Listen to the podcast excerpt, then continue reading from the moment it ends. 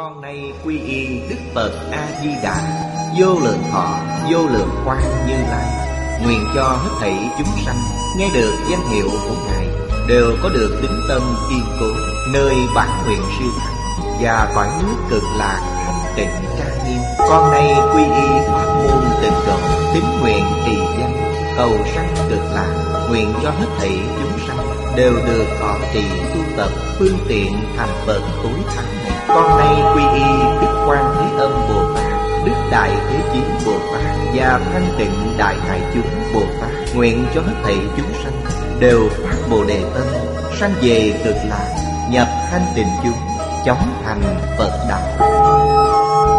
Tịnh độ Đại Kinh Giải diễn nghĩa, Chủ giảng Lão Pháp Sư Tịnh Không, Chuyển ngữ, Nguyên Thanh Biên tập, Minh Tâm Giảng ngày 24 tháng 6 năm 2011 Địa điểm Cao Hùng, Đài Loan, Tập 466 Chư vị Pháp Sư, Chư vị đồng học, Mời ngồi xuống. Mời quý vị xem Đại Thừa Vô Lượng Thọ kim Giải, Trang 500 586 Hàng thứ ba, Từ dưới đếm lên, Bắt đầu xem từ câu đầu. Hữu đoạn kinh văn trung, Vô bất viên mạng. Dĩ tiền thị tổng tán. Thử hạ minh Nhất thiết viên mãn chi nhân. Thủ tại cứu cánh Minh liễu Phật, Chi mật tạng. Cố như tham thủy đắc nguyên, Tâm chi đắc bổn. Đắc kỳ căn bổn, Bất sầu chi mạc Của dân, Đắc kỳ nhất Giảng sự tất giả. Người xưa nói lời này, Rất nhiều chỗ là nói Thức đắc nhất. Thức là nhận thức Thức đắc nhất Dạng sự tật, Và ở đây đắc kỳ nhất Dạng sự tật Ý nghĩa tương đồng. Nhược năng liễu liễu Thường tri Phật chi bổn thể Tự nhiên điều phục chư căn. Như thủ Ác kim cường dương bảo kiếm La giả câu trạng Tự diệt bất tồn. Kiến diệt phi kiếm. Cố thiện điều phục, Thân tâm hòa thuận, Thâm nhập chánh huệ. Thân tâm câu điều, Chánh huệ minh liễu, Cố phiền não dư tập bất đoạn nhi đoạn. Đến đây là một đoạn. Ở trước trong kinh văn sau cùng là, Vô bất viên mãn. Trước vô bất viên mãn này là tổng tán Sau vô bất viên mãn, Nói về nhân của tất cả viên mãn. Nhân là gì? Nhân là mật tạng rốt ráo minh liễu của Phật. Điều này trước đây Chúng ta đã dùng thời gian rất dài để học tập. Mật trong như lai mật tạng này. Không phải là bí mật, Mà là thâm mật. Nói cách khác, Tri thức không thể đạt được. Tri thức không thể lý giải được. Nên nó trở thành mật. Cái gì có thể lý giải được nó? Trí huệ. Trí huệ và tri thức là hai việc Không tương đồng. Trí huệ là vốn có trong tự tánh Không phải từ bên ngoài vào. Đó là thật, không phải giả. Tri thức không phải là thật. Tri thức là từ bên ngoài mà có. Gọi là Do học và nhớ mà có. Quý vị xem nhiều, nghe nhiều Nhớ nhiều Đều thuộc về tri thức.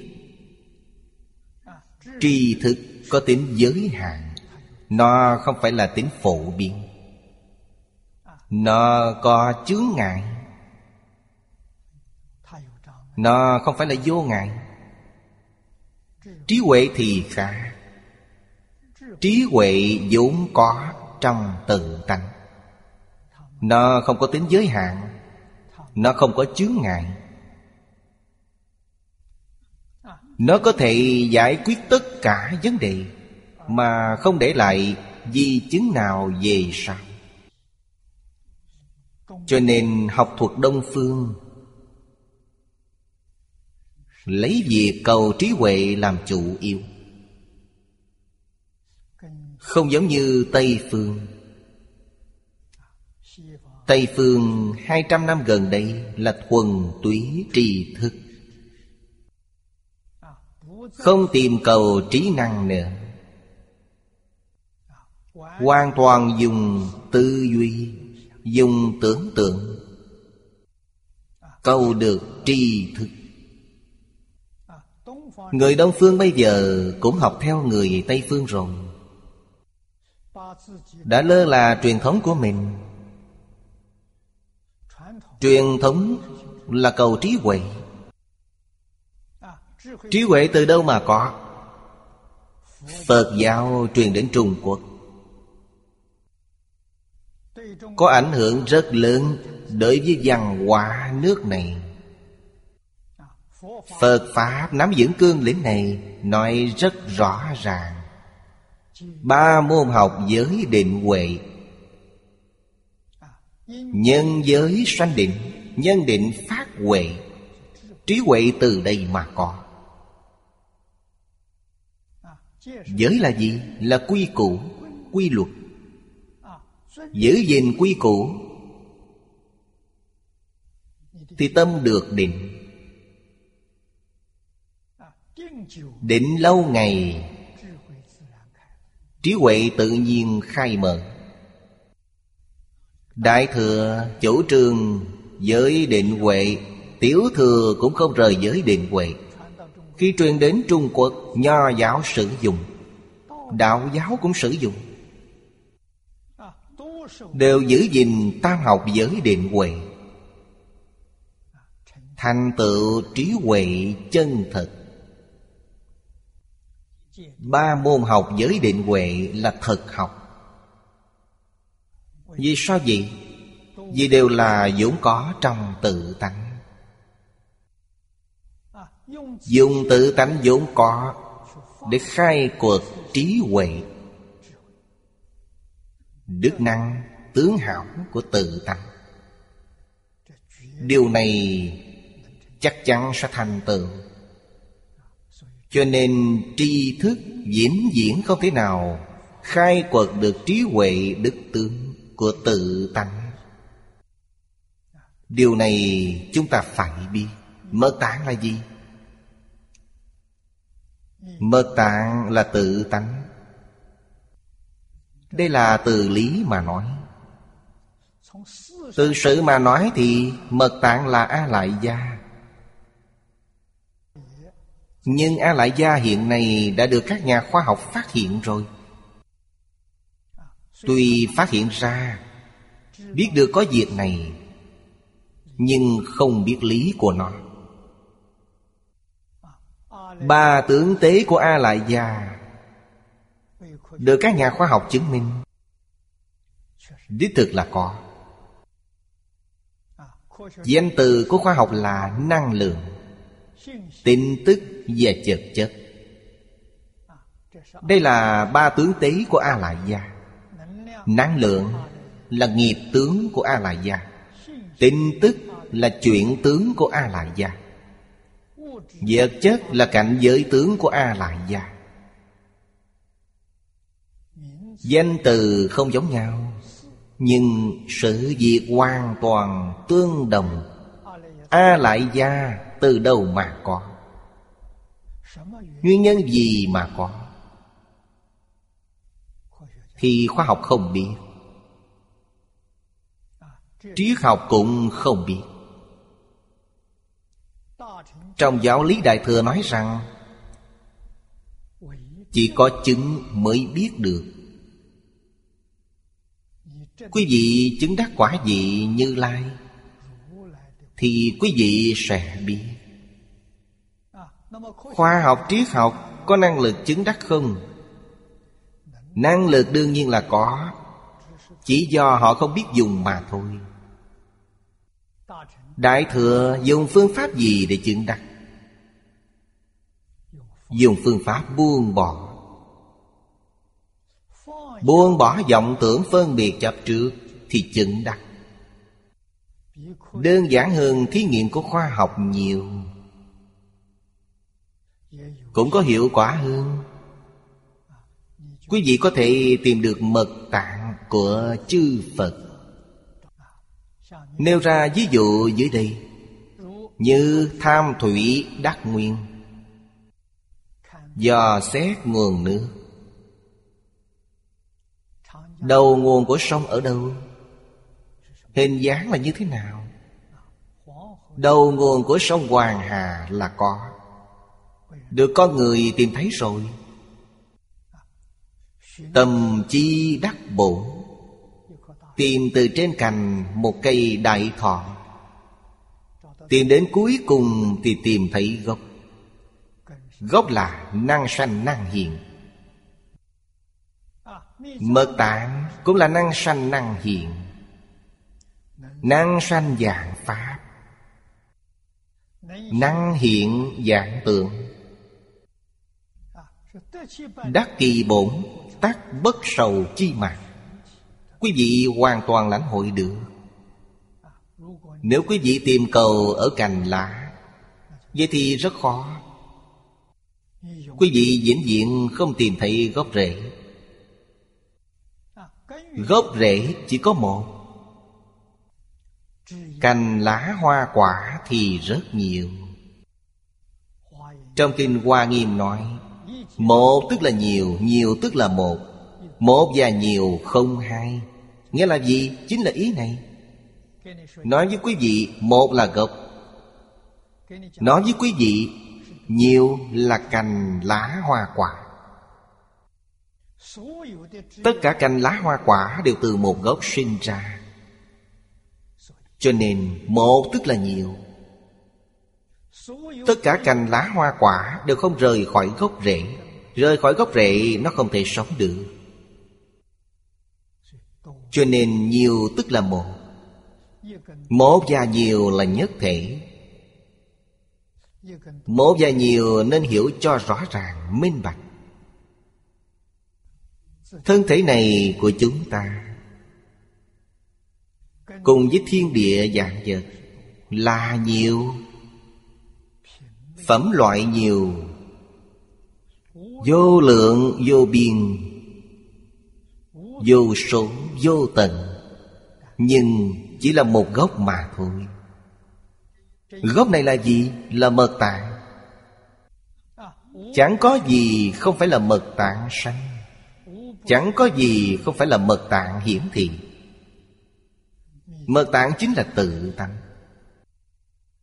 Mật tạng chính là chân tâm. Như lai tạng cũng từ nó mà có. Mật tạng là rễ, Như lai tạng là gốc. Gốc và rễ. Lý, không rời mật tạng. Sự, không rời khỏi ai là già Quý vị sẽ hiểu rõ ràng tường tận. Chư Pháp thật tướng của vũ trụ. Hiểu rõ rồi, có lợi ích gì? Tâm được thanh tịnh. Đối với dạng sự dạng tướng trong vũ trụ, Quý vị không lo lắng, Không bận lòng, Không phiền não Người chứng quả, Họ sẽ không chấp trước Không phân biệt. Thậm chí, Đối với thiên địa dạng vật, Họ không khởi tâm, không đồng niệm. Đây chính là lợi ích, Là điều tốt. Chúng ta tôn xưng họ là Phật Đà, Gọi họ là Pháp Thân Bồ Tát. Họ thật sự đã hiểu rõ ràng, minh bạch. Ở trong vũ trụ được đại tự tại Buông bỏ dạng duyên Không nhiễm chút bụi trần. Lục đạo mười pháp giới Rõ ràng minh bạch trước mặt họ. Họ đã vượt qua những cảnh giới này rồi. Nếu không hiểu rõ ràng minh bạch, Chắc chắn Bị mê trong lục đạo. Mê trong tam độ, Thật sự không có ngày mong ra khỏi được. Không có ngày thoát ra được. Ở đây chịu khổ, chịu nạn. Người đã vượt thoát như chư Phật Bồ Tát. Nhìn thấy những người chịu khổ chịu nạn này, Hoàn toàn Là việc trong mộng. Không phải thật. Người hưởng phước, Thì mộng đó là ba đường lành. Người chịu tội, Thì đó là ba đường ác. Đều không phải thật. Người mê tự mình không biết. Người giác ngộ rõ ràng, minh bạch. Cho nên họ ở bên cạnh, Nhưng làm ngơ không quan tâm đến quý vị. Họ khổ như vậy, Họ đang chịu khổ, Sao quý vị không giúp đỡ họ? Đó là giả, không phải thật. Đó chỉ là mộng thôi. Khi nào Phật Bồ Tát đến giúp quý vị Quý vị tin tưởng Thánh Hiền, Tin tưởng Phật Bồ Tát. Thì các ngài sẽ đến giúp quý vị. Quý vị bằng lòng hiểu Ngài, Bằng lòng học theo Ngài, Các ngài sẽ đến.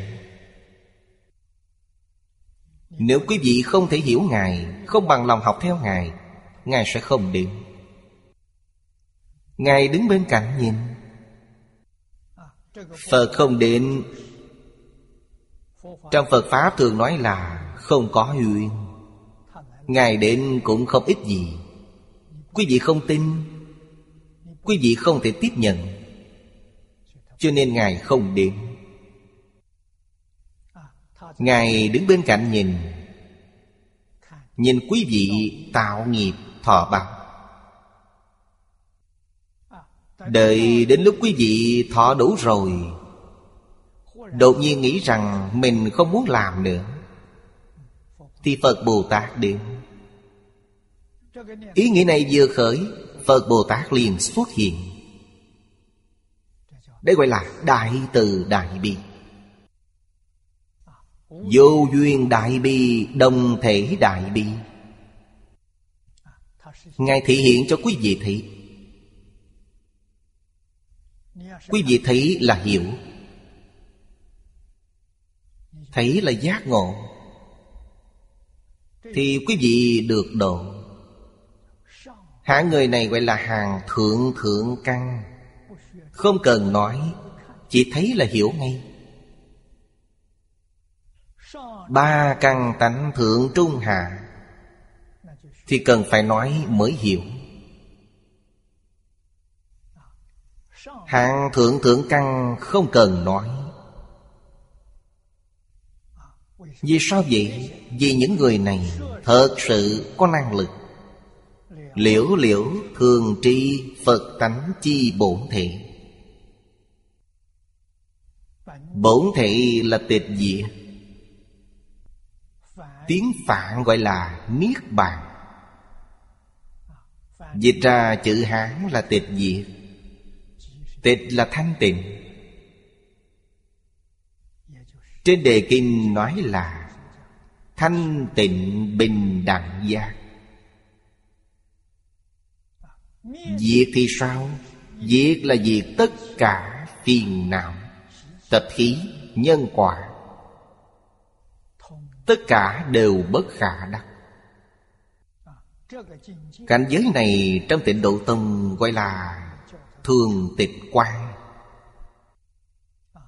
Thường là hình dạng diễn diễn như vậy. Chưa bao giờ có thay đổi. Tịch là tịch diệt. Quan là quang minh. Quang minh hiển thị trí huệ. Trí huệ dụng có trong tự tánh, Hoàn toàn hiển lộ ra. Chịu kiện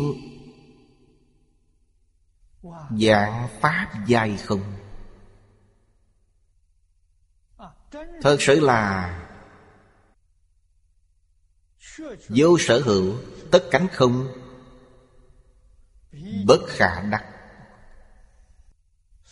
Cho nên tâm của Bồ Tát định rồi Tự nhiên điều phục chư căn. Chư căn là sáu căn Mắt, tai, mũi, lưỡi, thân và ý Điều phục sáu căn như thế nào? Sáu căn không còn vọng động nữa. Là điều phục. Không phải không khởi tác dụng Có khởi tác dụng. Mắt thấy, tai nghe nhưng trong khi nghe, khi thấy Không khởi phân biệt Không khởi chấp trước Không khởi tâm động niệm. Đây gọi là điều phục. Đây gọi là chánh kiến. Chánh kiến chánh tư duy trong bát chánh đạo. Cảnh giới của người này là gì? Là cảnh giới của 41 vị Pháp thân đại sĩ. Minh tâm kiến tánh Kiến tánh thành Phật. Tánh là bất động. Phàm có dao động là không kiến tánh. Tâm còn có động. Còn nghĩ về quá khứ, Nghĩ về tương lai. Đều là tâm đang động. Khi tâm không động thì như thế nào? Khi tâm không động Thì quá khứ, tương lai đều không có. Chẳng những không có thời gian Mà không gian cũng không có. Cảnh giới này là quải thật báo. Cảnh giới này là thường tịch quan Trong cõi thật báo còn có tập khi khởi tâm động niệm. Thường tịch quan thì ngay cả tập khí cũng không còn. Đây gọi là tự nhiên điều phục chư căn. Dưới đây nêu lên một ví dụ. Thí như thủ á kim cang bảo ngọc kiếm Kim cang là kim loại sắc bén nhất. Nó có thể chặt đứt tất cả vật. Nhưng tất cả vật không thể chặt đứt nó. Cho nên dùng nó để so sánh.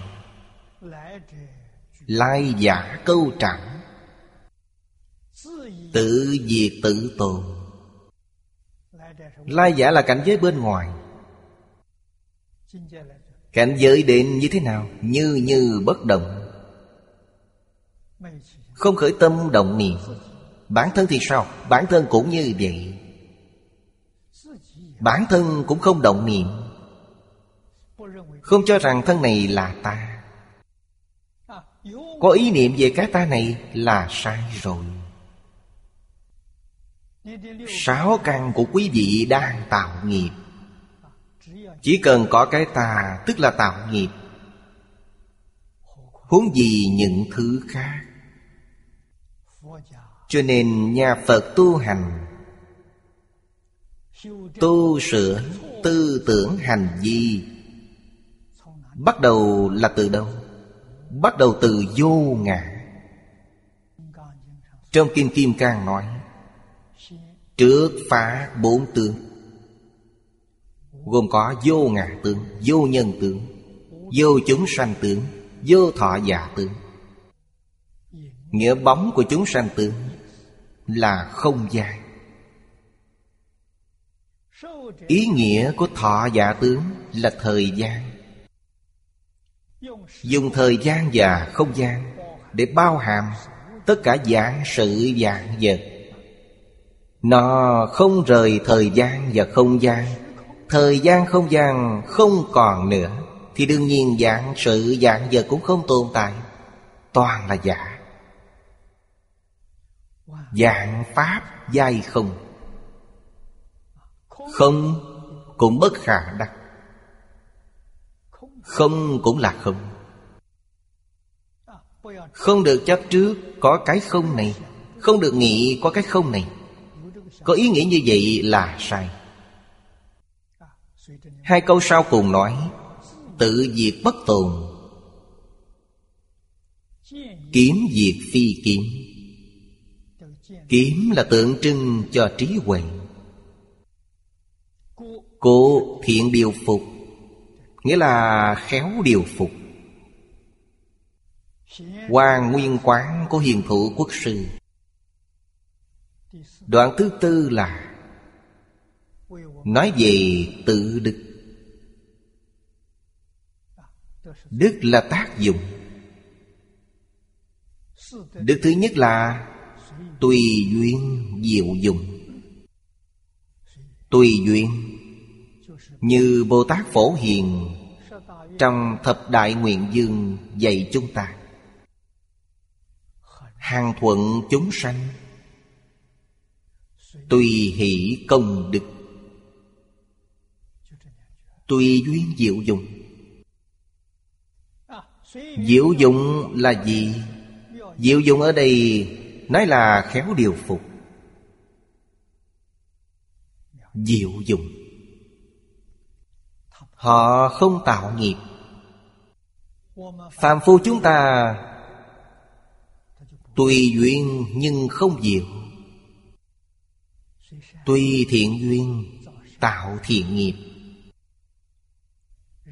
Gặp được quả báo Trong ba đường lành. Tùy ác duyên, tạo nghiệp ác.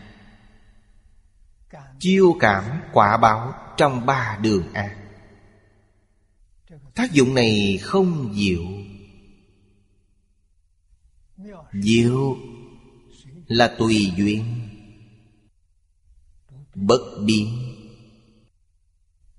Diệu là diệu ở điểm này. Bất biến có thể tùy duyên Tùy duyên có thể bất biến. Bất biến dựa vào đâu? Nương vào định, Nương vào huệ. Không có định huệ thì họ sẽ loạn. Họ sẽ biến. Tùy duyên, tùy biến. Thông thường chúng ta nói, Tâm tùy cảnh chuyển. Đây là tùy duyên, tùy biến. Tâm không tùy cảnh giới bên ngoài chuyển. Đó gọi là công phu. Người nào đó có tu tập, Có định công Bớt luận là thiện duyên, ác duyên. Nghịch cảnh hay thuận cảnh, Họ cũng như như bất động. Vì sao họ bất động? Vì họ biết được thật tướng của các Pháp. Tâm của họ trú ở trong thật tướng của các Pháp. Thật tướng của các Pháp chính là mật tạng. Không bị cảnh giới bên ngoài làm lay động. Cho nên họ không sanh phiền não, Mà thường sanh trí huệ. Họ có thể làm chủ tể trong cảnh duyên. Không sợ hãi, Không hoảng sợ. Đây gọi là khéo điều phục. Diễn diễn giữ được thân tâm hòa thuận Hòa là tánh đức. Trong tự tánh gọi là thái hòa. Đại Hòa. Muôn sự muôn vật Trong biến pháp giới hư không giới, Không tìm ra một sự xung đột. Đây là thật. Vì sao không tìm ra xung đột? Vì biến pháp giới hư không giới và chúng ta là một thể. Một. Thì trong đó không có xung đột, Thì không có mâu thuẫn. Hai là có xung đột, Thì có mâu thuẫn. Đạo lý này rất sâu. Nhưng không phải là khó hiểu.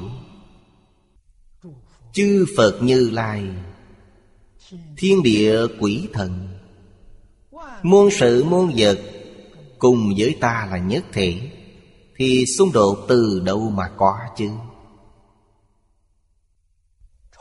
Xung đột còn có tên gọi khác Là tánh ái. Quý vị xem hai chữ này có phải là tượng trưng cho xung đột không? Ái là quý vị thích nó Tánh là quý vị ghét nó. Như vậy là trở thành xung đột. Không có tánh ái Thì không có xung đột. Sự sanh trụ dị diệt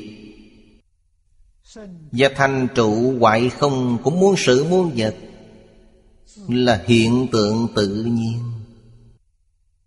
Không có ái tăng Thế giới cực lạc Phong điều vũ thuận Địa cầu của chúng ta nhiều thiên tai như vậy, Không có ái tăng Dân cư ở thế giới cực lạc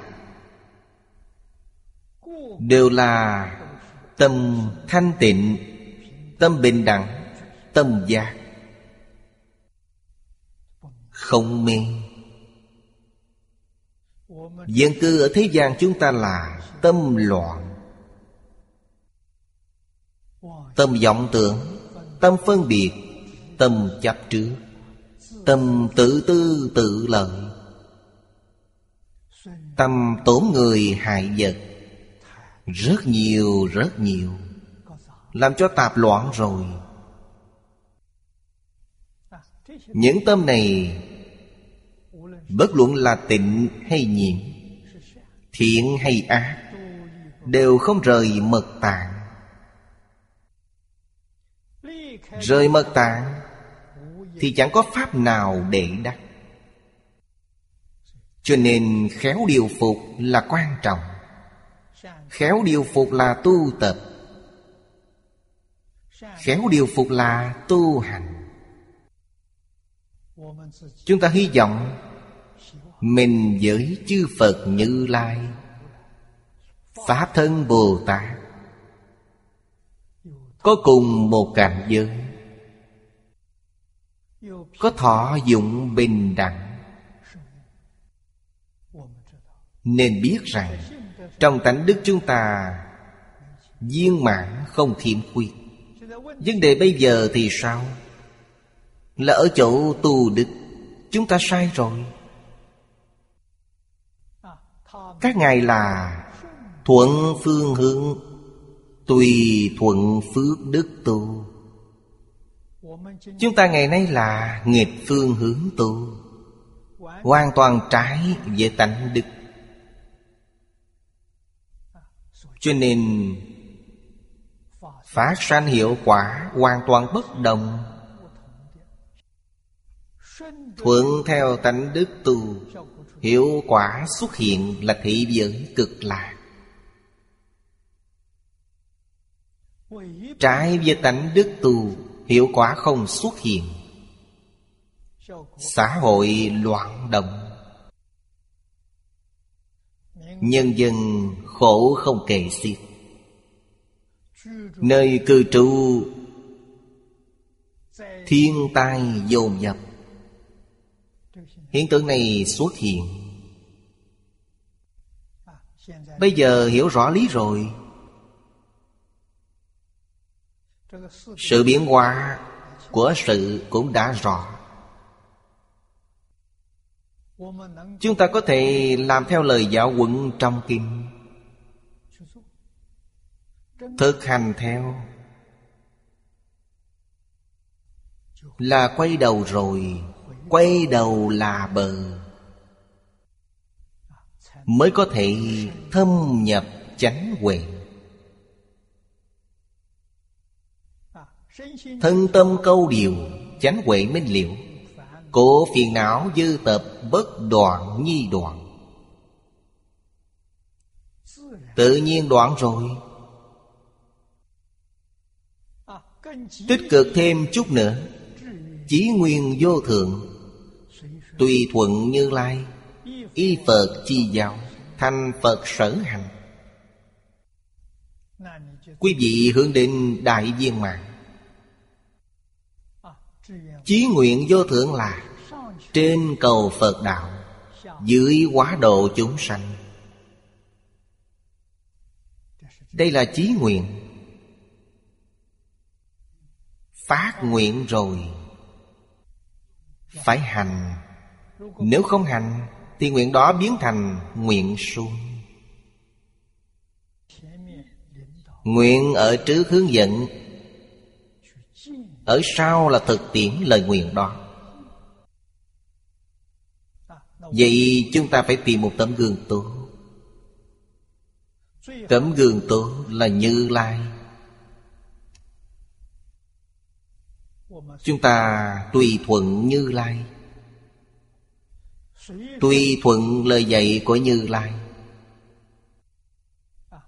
Sanh tâm tôn trọng Đối với kinh điển. Vì sao vậy? Vì tất cả lời dạy của Như Lai Đều ghi lại trong kinh điển. Có được kinh điển Chính là có được lời dạy của Như Lai. Học từ trong kinh điển Đem những lý luận trong kinh điển Biến thành tư tưởng kiến giải của mình. Đem lời giáo huấn trong kinh điển, Biến thành hành vi trong cuộc sống hàng ngày của chúng ta. Đây gọi là tu hành. Đây gọi là làm điều Phật làm. Cố dĩ, Thất giác, thánh đạo. Di sự lý tiện. Đây là nói về 37 phẩm trợ đạo.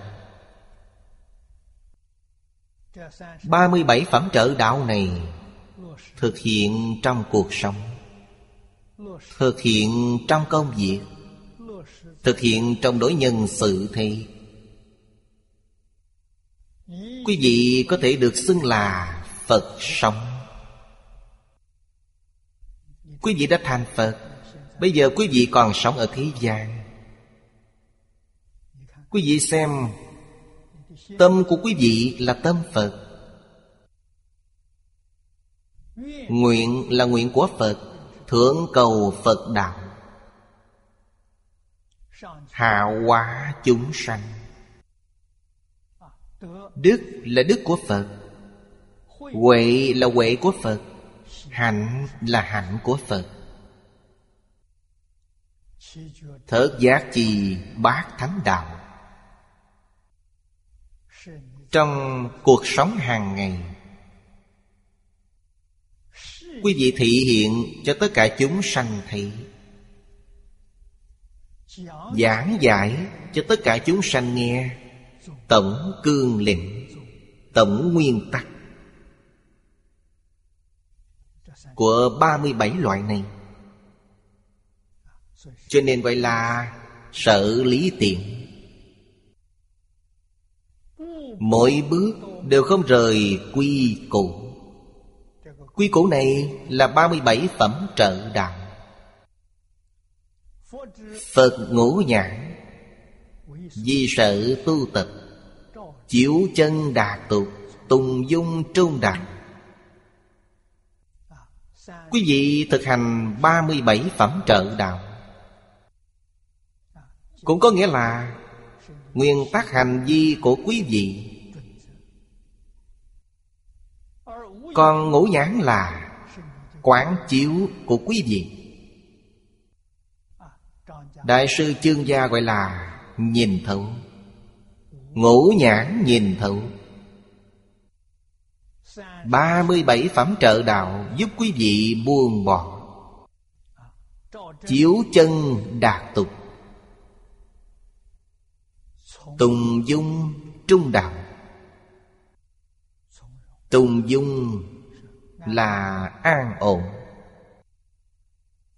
Không hoang mang.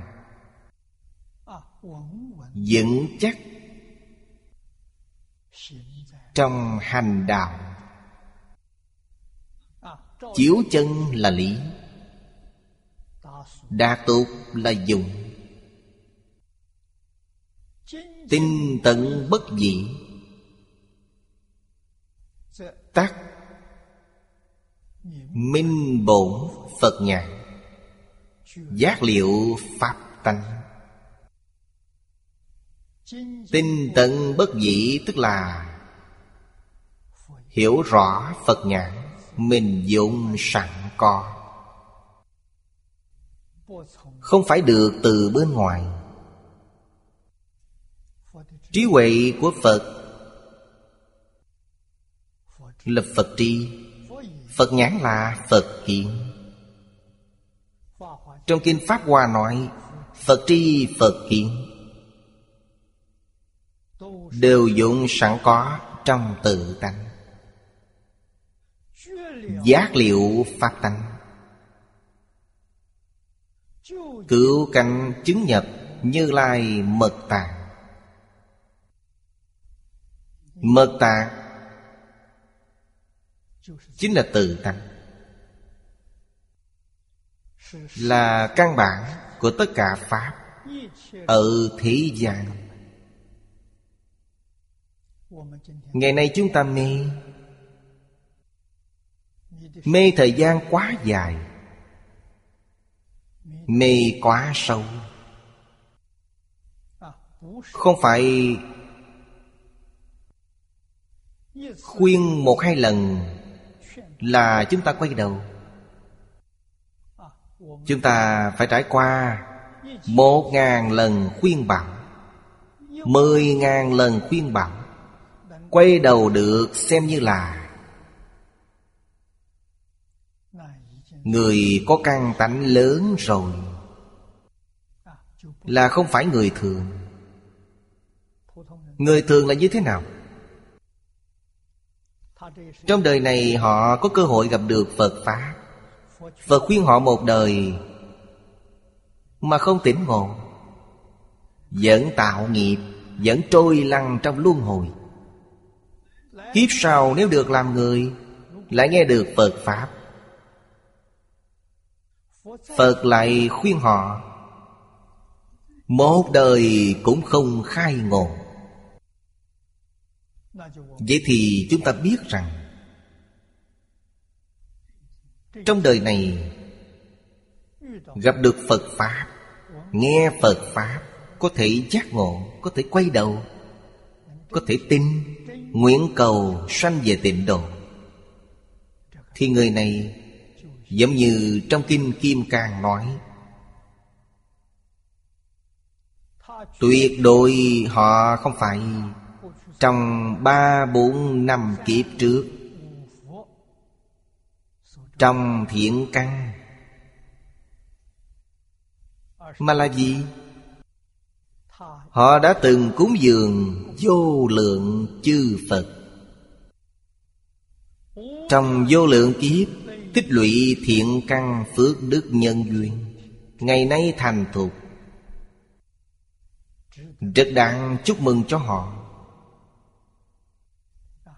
Cho nên chúng ta biết rằng, Đời này chúng ta không khai ngộ Là rất bình thường. Vì sao vậy? Vì trong kiếp quá khứ, Không trồng thiện căn phước đức lớn như vậy. Nhưng Phật Pháp, Không có định Pháp. Hoàn toàn là sống động. Trong kiếp quá khứ, Không trồng thiện căn sâu vậy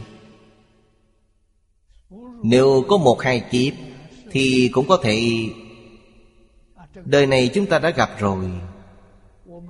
Có thành tựu được không? Đây là pháp bất định. Đại sư Thiện Đạo nói rất hay. Ở chỗ gặp duyên không giống nhau. Câu này giải thích rất hay. Phước đức nhân duyên trong kiếp quá khứ Không được sâu dày. Kiếp này gặp được duyên vô cùng thù thắng. Thì cũng có thể thành công. Nếu đời này gặp duyên không tốt Đời này không thể thành tựu. Bởi thiện căn phước đức nhân duyên của quý vị không đủ. Gặp được duyên thù thắng, Đủ để bù lại. Thiện căn phước đức nhân duyên còn thiếu của quý vị.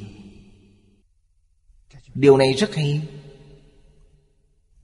Nếu chúng ta muốn hỏi, Phước duyên Thiện căn là gì? Trong đời của quý vị, Gặp được một thiện hữu Mà trong tâm quý vị không phục nhất. Thiện hữu này có thể là thầy của quý vị, Có thể là bạn học của quý vị. Không nhất định là địa vị nào. Trong tâm quý vị kính phục họ nhất Tin tưởng họ nhất Không chút hoài nghi về họ. Đây gọi là chân thiện tri thức Quý vị có duyên gặp được. Họ dạy quý vị niệm Phật. Quý vị tin. Họ giảng kinh cho quý vị. Quý vị hiểu được. Họ dạy quý vị cách học như thế nào, Quý vị cũng chịu nghe. Trong đời này, quý vị giảng sanh Thị giới cực lạc, Là thành tựu rồi. Đây là thật, không phải giả. Tôi là một điển hình. Lúc trẻ, Tôi rất cống cao ngã mạn, Không phục ai. Trong ngôn luận, tôi có rất nhiều đạo lý không chân. Tự cho mình là đúng. Nhưng tôi gặp được ba người, Đều là từ trong tâm tôi không phục họ. Nghe họ. Thầy Phương Đông Mỹ, Đại sư Chương Gia, Lão cư sĩ Lý Bỉnh Nam. Đây chính là câu Đại sư Thiện Đạo nói. Gặp duyên bất đồng. Nếu tôi không gặp được ba vị này, Thì tôi đi con đường nào? Ba đường a. Không phải tôi đi con đường phước huệ, Không phải tôi đi con đường này, Mà tôi đi ba đường a. Gặp được ba vị thầy này Đã chuyển đổi toàn bộ quan niệm. Tư tưởng, phương hướng, mục tiêu của tôi. Lúc đó chuyển đổi không phải là tịnh độ tâm mà là đại thừa. Điều này nói lên rằng trong kiếp quá khứ tôi đã từng học qua đại thừa. Tuy nhiên đã bị mê hơn hai mươi năm có người nhắc nhở, sanh tâm hưởng thụ. Hưởng thụ rất sâu dày từ trong Đại Thừa, Tôi mới tin tịnh độ. Thật không dễ chút nào. Thầy Lý tận tình giới thiệu tịnh độ cho tôi. Tôi hiểu. Tôi cảm ơn. Tôi không phản đối. Nhưng tôi không muốn học pháp môn này. Nguyên nhân vì sao? Vì tôi thật sự không hiểu được rõ ràng về tịnh độ. Kinh điển tịnh độ này nói rất rõ ràng, minh bạch. Quả thực không dễ. Tôi thật sự tin Là từ 53 lần tham vấn trong kinh Hoa Nghiêm. Từ chương 25 viên thông trong kinh Lăng Nghiêm. Phát hiện pháp môn đặc biệt của Ngài Quan Âm và Ngài Thị Chỉ. Nếu không phải là nền tảng của những đại kinh đại luận Tịnh độ tông không có những vị như Ngài Liên Trì, Ngài Ngậu Ích. Thì tôi không quy y. Bắt đầu từ khi tôi học Phật cho đến lúc theo tịnh độ tông Học Phật khoảng hơn 20 năm Tôi mới thật sự tin. Cho nên Tôi khẳng định Lời chư Phật Như Lai nói, Pháp môn này là pháp môn khó tin. Rất khó tin. Những lớp trẻ bây giờ, Tư tưởng khoa học đầy đầu. Điều khó trong khó. Nếu nghe được mà họ tiếp nhận Tin tưởng, Thì họ đại thiện căn, Đại phước đức. Vấn đề ở chỗ, Họ có đại nhân duyên hay không? Nếu họ có đại nhân duyên, Thì đời này họ sẽ thành tựu. Không có đại nhân duyên, tùy có đại thiện căn, đại phước đức, Có giảng sanh được hay không Thì không nhất định. Vẫn chưa biết có thể sanh tịnh độ, Cũng có thể không sanh tịnh độ. Câu cuối cùng, Tinh tấn bất dĩ Tắc minh bổn Phật nhãn Giác liệu phát tánh, Cứu cánh chứng nhập Như lai tạng mật. Cố trì Nhất thiết diệu đức. Vô bất đạo nguyên, Ư Phật chi mật tạng. Nhất nhất diệu đức, Vô bất hoàng quy thử mật tạng. Câu này nói hay quá. Tôi cũng nói qua mấy lần. Đây là một sự tuân hoàng lớn. Nhất niệm bất gia Mà có vô minh. Là bắt đầu mê rồi. Mê rồi càng mê càng sâu. Đọa vào lục đạo. Ở trong lục đạo, Không có ngày ra. Vì có bổn giác. Nghĩa là Chúng ta có thể trở lại căn nguyên. Bộ giác là mật tạng. Không cố định lúc nào gặp duyên. Nó phóng một tia sáng. Thời gian tuy ngắn, Nhưng rất đáng quý. Gọi là nhất niệm giác. Niệm thứ hai lại mê rồi. Nhất niệm giác đó rất đáng quý. Vì sao vậy? Vì có niệm thứ nhất thì có niệm thứ hai, Có niệm thứ hai sẽ có niệm thứ ba. Hy vọng giác ngộ dần dần tăng trưởng. Giác tăng trưởng Thì mê giảm xuống. Giác là quang minh, Mê là đen tối. Cần phải có thời gian rất dài, rất dài. Trong kinh Phật nói là vô lượng kiếp. Trải qua vô lượng kiếp. Quang minh bổn giác của quý vị Dần dần khởi chút tác dụng. Lúc này tự nhiên cảm thị Chư Phật Bồ Tát Định giúp quý vị. Gọi là, Chúng sanh quá cảm, Phật Bồ Tát quá ứng. Phật Bồ Tát ứng thân đến giúp quý vị. Cần thân gì để được độ thì hiện thân đó.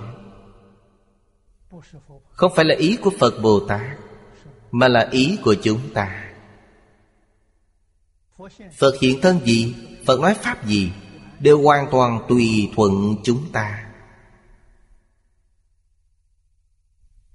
Bản thân Phật không có bất kỳ ý nghĩ nào, Tức là Ngài không có thành kiến. Có thành kiến là không thể tùy thuận, Không có thành kiến thì có thể hằng thuận chúng sanh. Cuối cùng, quý vị tu hành chứng quả. Chuyện đến địa vị diệu giác Lại hồi quy mật tạng này. Đi một vòng lớn lại trở về điểm khởi đầu. Có người hỏi, Đây không phải là hỏi tôi. Trong Kinh Lăng Nghiêm có người hỏi Phật Thích Ca Mâu Ni. Sau khi trở về đến điểm khởi đầu rồi, Nghĩa là Chứng được quả vị diệu giác, Thì có mê nữa không? Đây là một vấn đề hình như là trong hội lăng nghiêm tôn giả phú lâu na hỏi phật. Phật bảo tôn giả không còn mê nữa. Phật nêu lên một ví dụ, ví như vàng. Vàng là từ trong quặng sắt tinh luyện ra. Sau khi luyện thành vàng ròng rồi nó sẽ không biến thành quảng sắc nữa. Đức Phật dùng ví dụ này. Vì sao vậy? Vì nó đã qua tôi luyện. Chúng ta có thể nghĩ đến, Chúng ta dùng ví dụ của Phật Để nói mỏ vàng. Lấy quặng đem đi luyện. Cặn bã trong quặng này. Đã lọc sạch rồi, Thì giang rồng hiện ra. Quảng sắc chưa qua tinh luyện.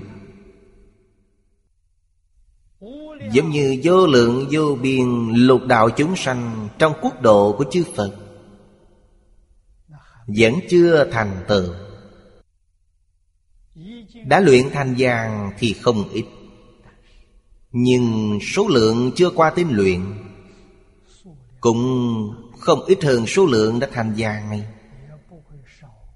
Đây là Chúng ta dùng kiến thức thông thường, Suy luận Có thể tưởng tượng được.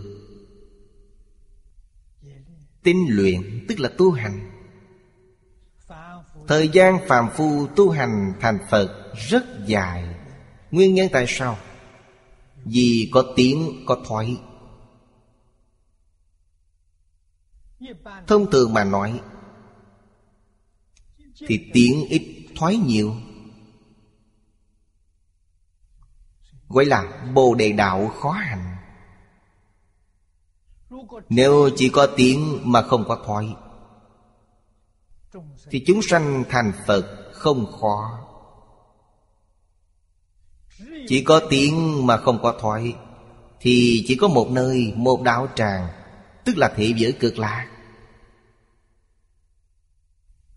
Giảng sanh thế giới cực lạc, Mặc dù là Cõi phàm thánh động cư, Hạ hạ phẩm giảng sanh, Họ cũng không thoái chuyện Không giống thế giới chúng ta.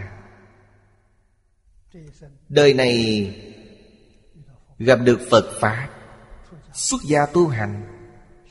Tu không tốt vẫn đọa địa ngục. Khi đọa địa ngục thì mức độ thoái chuyện lớn. Ra khỏi địa ngục là tu đến địa vị bây giờ, Mất bao lâu thời gian? Cho nên người xưa nói, Lỡ chân một bước, Ân hận suốt đời. Sự hình dung này không giả chút nào. Ngày nay chúng ta gặp được duyên. Duyên này có thể nói là Vô cùng thù thắng. Nhất định vượt qua quá khứ. Phật Pháp truyền vào Trung Quốc hai ngàn năm. Đây là thật không phải giả. Vì sao? Trong hai ngàn năm này, Mọi người cảm thấy rất tiếc. Vì Kinh Vô Lượng Thọ của Tịnh tâm Không có bản hay. Năm loại bản dịch gốc Người đọc rồi đều biết. Năm loại sách này đọc rất phiền phức, Không dễ. Cho nên, Mức độ hưởng thụ học tập giảm xuống. Tịnh độ tâm của Trung Quốc 95% trở lên đều dùng kinh A-di-đà Mọi người không dùng kinh vô lượng thọ. Kinh vô lượng thọ là kinh thứ nhất của tịnh độ tâm. Chính vì không có bản dịch hay nên chứa ngại cho sự học tập. Kinh A-di-đà rất hay. Đến triều đại nhà Minh Mới có Sớ sao của Đại sư Liên Trì. Viên trung sao của Đại sư U Khê. Yếu giải của Đại sư Ngầu Ích. Đây là ba chú giải lớn của Kinh A-di-đà. Đại sư Liên Trị Phục hưng tịnh độ. Đến nay đã sắp xỉ 400 năm. Trong 400 năm, người niệm Phật giảng sanh, Phải cảm ơn ân đức của Ngài. Bởi kim Vô Lượng Thọ không có bản dịch hay. Cho nên, Người xưa cảm thấy cần phải có hội tập Cư sĩ Dương Long Thư, triều đại nhà Tống, làm công việc hội tập ông làm rất tốt. Các vị tổ sư, hoàng dương tịnh tông trích dẫn kinh văn trong kinh vô lượng thọ. Đại sư liên trì cũng trích dẫn hội tập bổn của cư sĩ dương long thư, cho thấy rằng sự ảnh hưởng của hội tập bổn Đã triển khai rất rộng rãi. Nhưng bản của Dương Long Thư Không được viên mãn. Trong tạng kinh còn có năm bản dịch gốc. Ông ta chỉ thấy được bốn bản Phần vô lượng thọ hội Trong kinh Đại Bảo Tích Thời Nhà Đường. Cư sĩ Dương Long Thư chưa nhìn thấy. Cho nên hội tập bốn này Chưa được hoàn chỉnh, Trong đó còn thiếu. Ví dụ rõ nhất là Liên hoa hóa sanh. Câu kinh văn này Chỉ trong bổn của đường dịch có mà thôi. Những quyển khác không có. Điều này rất quan trọng. Mãi đến năm Hàm Phong, Triều đại nhà Thanh Ngụy Mặc Thâm làm hội tập lần thứ hai. Lão cư sĩ Hạ Liên Cư Phát tâm làm hội tập bổn Động cơ làm bản hội tập này Là từ linh cảm trong bản ngụy dịch Ông dùng là chỉ muốn Đem bản Ngụy dịch này hiểu đến lại lần nữa. Có những chỗ không đủ thì thêm vào. Làm công việc này Bản đầu tiên chúng tôi đã thấy rồi, Sau đó cảm thấy không thỏa đáng, Lại hội tập lần nữa. Là quyển bây giờ chúng ta đang học đây. Ông ta bỏ ra thời gian 10 năm Để hoàn thành bản hội tập này. Đây mới là bản dịch hay của Kinh Vô Lượng Thọ. Những người này không phải là phàm phu. Phàm phu không làm được công việc này. Cư sĩ Hoàng Niệm Tổ Là người thừa kế của cư sĩ Hạ. Chính tay nghe cư sĩ Hạ giảng bổn này. Ông nói với tôi, Lúc bấy giờ, Ông ghi chép rất nhiều. Đáng tiếc là Toàn bộ đều bị hỏng. Ngày nay chúng ta nghĩ, Có lẽ đó là ý trời. Nếu như số liệu đó vẫn còn, Thì giảng nghĩa hôm nay. Bình đẳng giác kinh giải này Không phải là như thế này rồi. Những thứ đó mất đi, Ông cũng không nhớ được cho nên dùng phương pháp khác.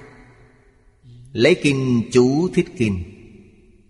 Đây là phương pháp của cư sĩ Đinh Phúc Bảo. Một câu kinh văn Có nhiều loại chú thích. Trong các loại kinh sách nói như thế nào Đều sưu tập hết. Tập chú giải chi đại thành. Cũng trở thành bản hội tập, Lời chú giải bản hội tập. Điều này rất khó. Khiến cho chúng ta thấy bộ chú giải này Thì thấy được hơn 190 loại kinh luận chủ sở. Thật là không thể nghĩ bàn. Bản thân ông thấy được rất ít Rất ít. Đây là để cho thời hiện đại của chúng ta Cảm thấy vô cùng quan hệ. Người xưa dạy chúng ta nhất môn thâm nhập Trường thời quân tu. Một bộ kinh này là đủ rồi. Vì sao vậy? Vì Đại Thừa Tiểu Thừa Hiện giáo, Mật giáo, Tông môn giáo hạ Những giáo nghĩa này đều ở trong đó. Bộ kinh này giống như tiểu tạng kim vậy. Không riêng gì tịnh độ, Tổng phương hướng mục tiêu là tịnh độ. Nghiên cứu về Một đời giáo hóa của Thí Tôn. Chúng ta đều đã học rồi. Cho nên tôi tin rằng 9.000 năm thời mạt Pháp Đạt được bộ kinh này là đạt được đại viên mãn. Chúng ta xem câu cuối cùng này. Nhất nhất diệu đức, Vô bất hoàng quy thử mật tạng. Câu này rất đậm mùi đạo dị. Mời xem đoạn kinh văn dưới đây. Đây là nói về lợi tha, Hành mạng. Điển tài tổng trì Tự tại vô ngại Thiện giải thế gian, Vô biên phương tiện, Sở ngôn thành đệ Thâm nhập nghĩa dị, Độ chư hữu tình, Diện thuyết thánh pháp. Vô tướng vô di, Vô phược vô thoát. Vô chư phân biệt Diễn ly điên đạo Ư sở thọ dụng Giai vô nhiếp thủ. Biến du Phật ra Vô ái vô yểm Diệt vô hy cầu Bất hy cầu tưởng. Diệt vô bỉ ngã Di oán chi tưởng. Hà dị cốt Bỉ chư Bồ Tát ư ừ, nhất thiết chúng sanh Hữu đại từ bi Lợi ích tâm cụ Xá ly nhất thiết chấp trước. Thành tựu vô lượng công đức. Dĩ vô ngại huệ, Giải pháp như như. Thiện tri tập diệt, Âm thanh phương tiện. Bất hưng thí ngữ Lạc tại chánh luận. Đoạn này, Phẩm thứ nhất. Trong kinh là đoạn thứ hai. Chú giải của cư sĩ niệm nói nhị là đoạn thứ hai. Đoạn thứ hai thuyết minh Bồ Tát ở thị giới cực lạc.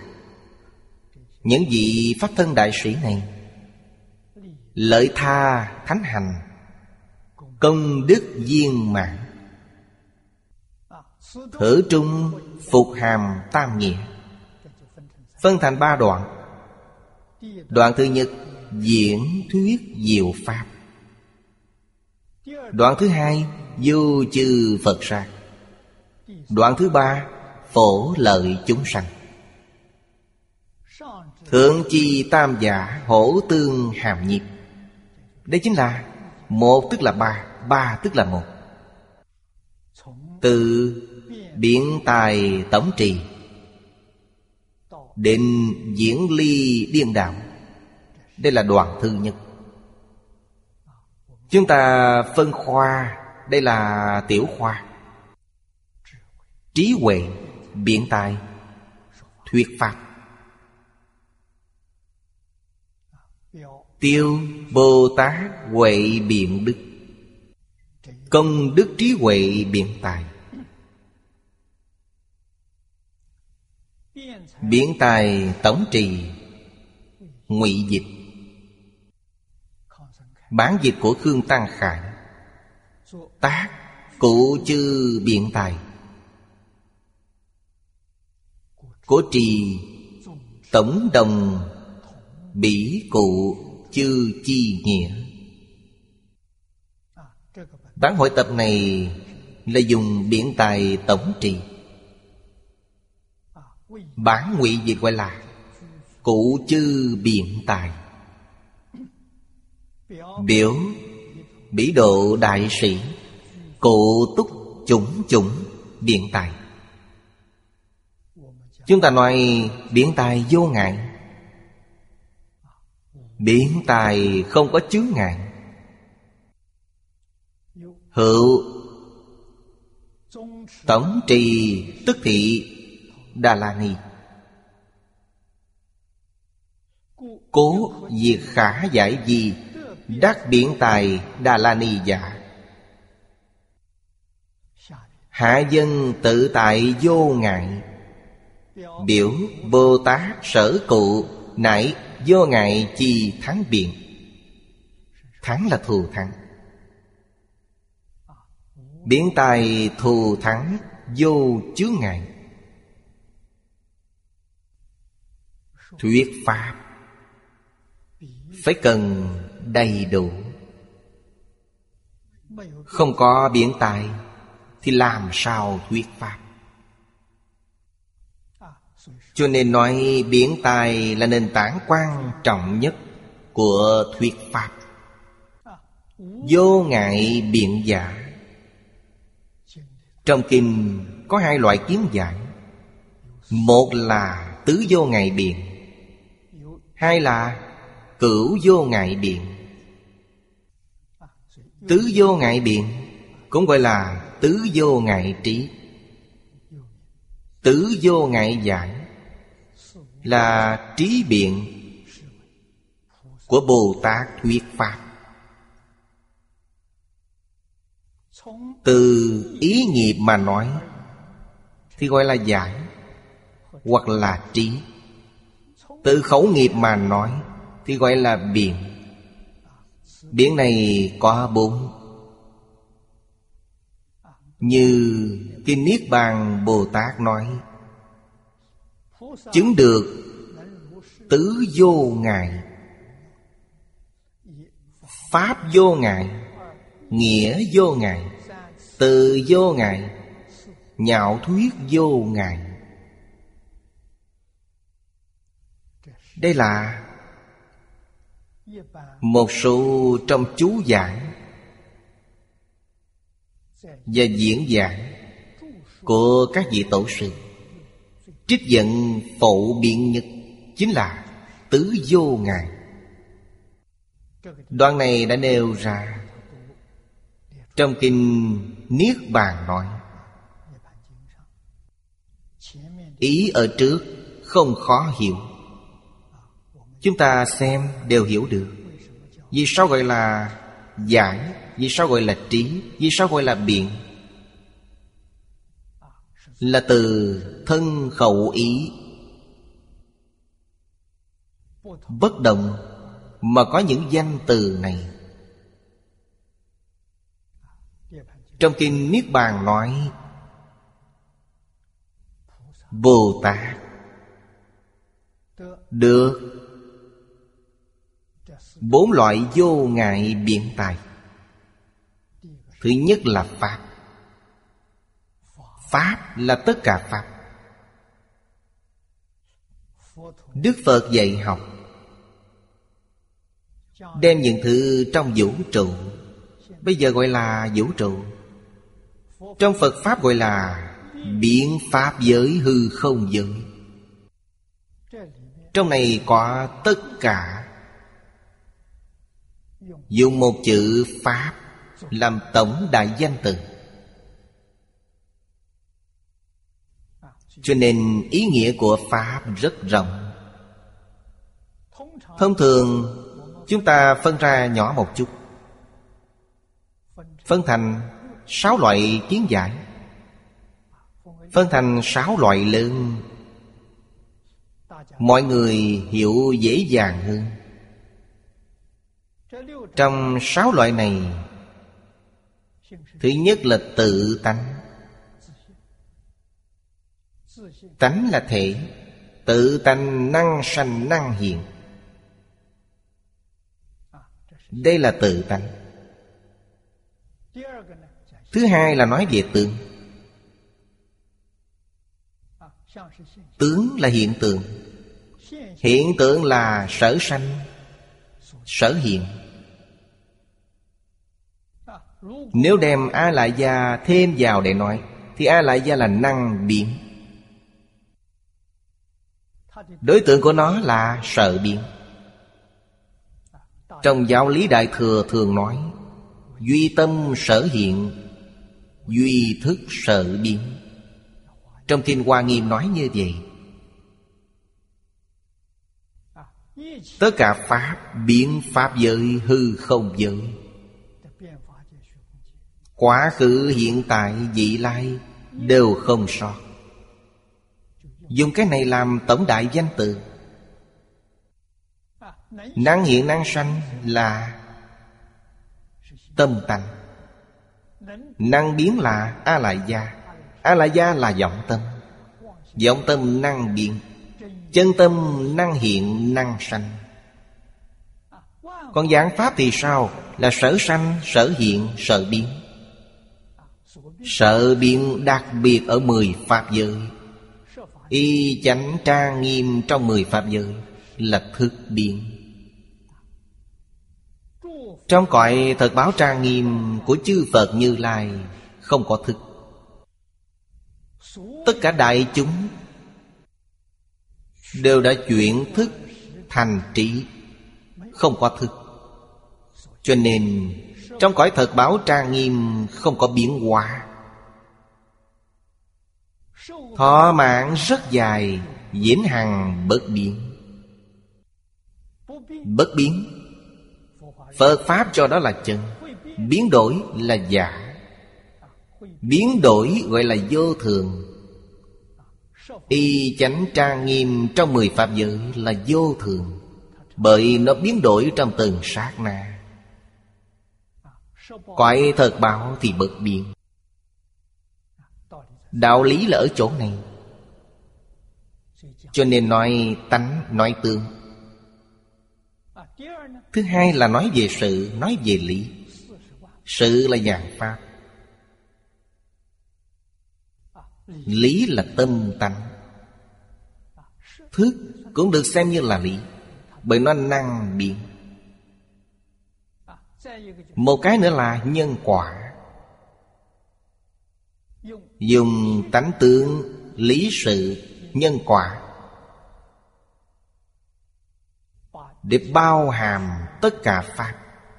Nhưng chữ Pháp này, Trong chữ Pháp lại bao hàm Tánh tượng lý sự, nhân quả. Tất cả đều là Pháp. Dùng chữ này làm tượng trưng cho tất cả.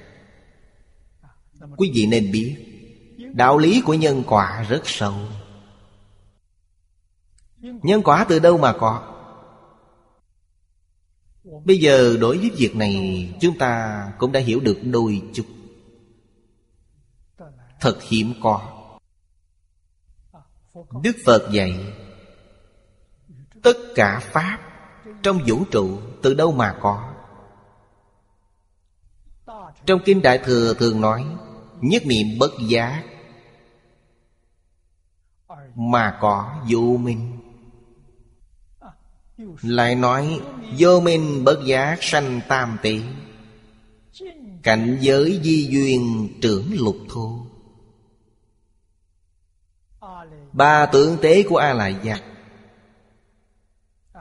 Lục tướng thô Thì biến thành y chánh trang nghiêm Trong mười pháp giới. Nói nguồn gốc của vũ trụ Nhất niệm bất giác ban đầu. Không có lý do. Chẳng những không có lý do, Mà cũng không có sự bắt đầu. Cho nên, vô minh. Vô minh tức là hiện tượng dao động Trong khoa học ngày nay nói. Phải biết rằng, Tâm tánh là bất động. Đại sư Huệ Năng nói rất hay. Đâu ngờ tự tánh vốn không dao động. Đây gọi là gì? Là tự tánh bổn định. Tự tánh là bất động. Động thì không phải là tự tánh. Động là gì? Động chính là A-lại gia A-lại gia thật sự là từ trong tự tánh biến hiện ra. Nó không có lý do. Nó không có bắt đầu. Cho nên, vô minh gọi là vô thị vô minh. Nếu có thị có chung thì đó là thật. Nếu không có thị có chung Thì đó là giả, Không phải thật. Nguồn gốc của dạng vật Trong vũ trụ Là giả. Nên hiện tượng làm sao có thật được? Cho nên câu này của Phật đã nói Hết ý nghĩa của nó. Phàm sở hữu tướng, Giai thị hư vọng. Điều này cần phải biết. Trong câu này, Không những đã nói hết lục đạo Trong mười Pháp giới, Mà ngay cả cõi thật báo của chư Phật Như Lai Cũng không ngoại lệ. Vì trong kinh điển không nói rằng Phàm sở hữu tượng giai thị hư vọng. Trừ cõi thật báo của chư Phật Như Lai ra, Không nói như vậy. Không nói như vậy thì cõi thật báo cũng là hư vọng rồi. Chúng ta đã biết Cõi thật báo từ đâu mà có. Tập khi vô thủy vô minh chưa đoạn, Sẽ hiện cảnh tướng này. Tập khí đoạn rồi thì cõi thật báo không còn nữa. Sẽ xuất hiện điều gì?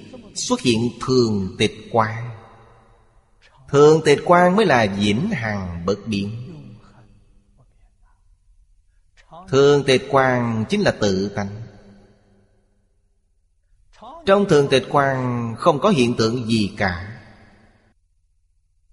Không có hiện tượng vật chất. Không có hiện tượng tinh thần. Ngay cả hiện tượng tự nhiên cũng không có. Cho nên Khoa học triết học Không cách nào phát hiện nó được. Vì sao vậy? Vì khoa học, triết học phải có đối tượng Mới có thể phát hiện ra. Thường tịch quan không có đối tượng.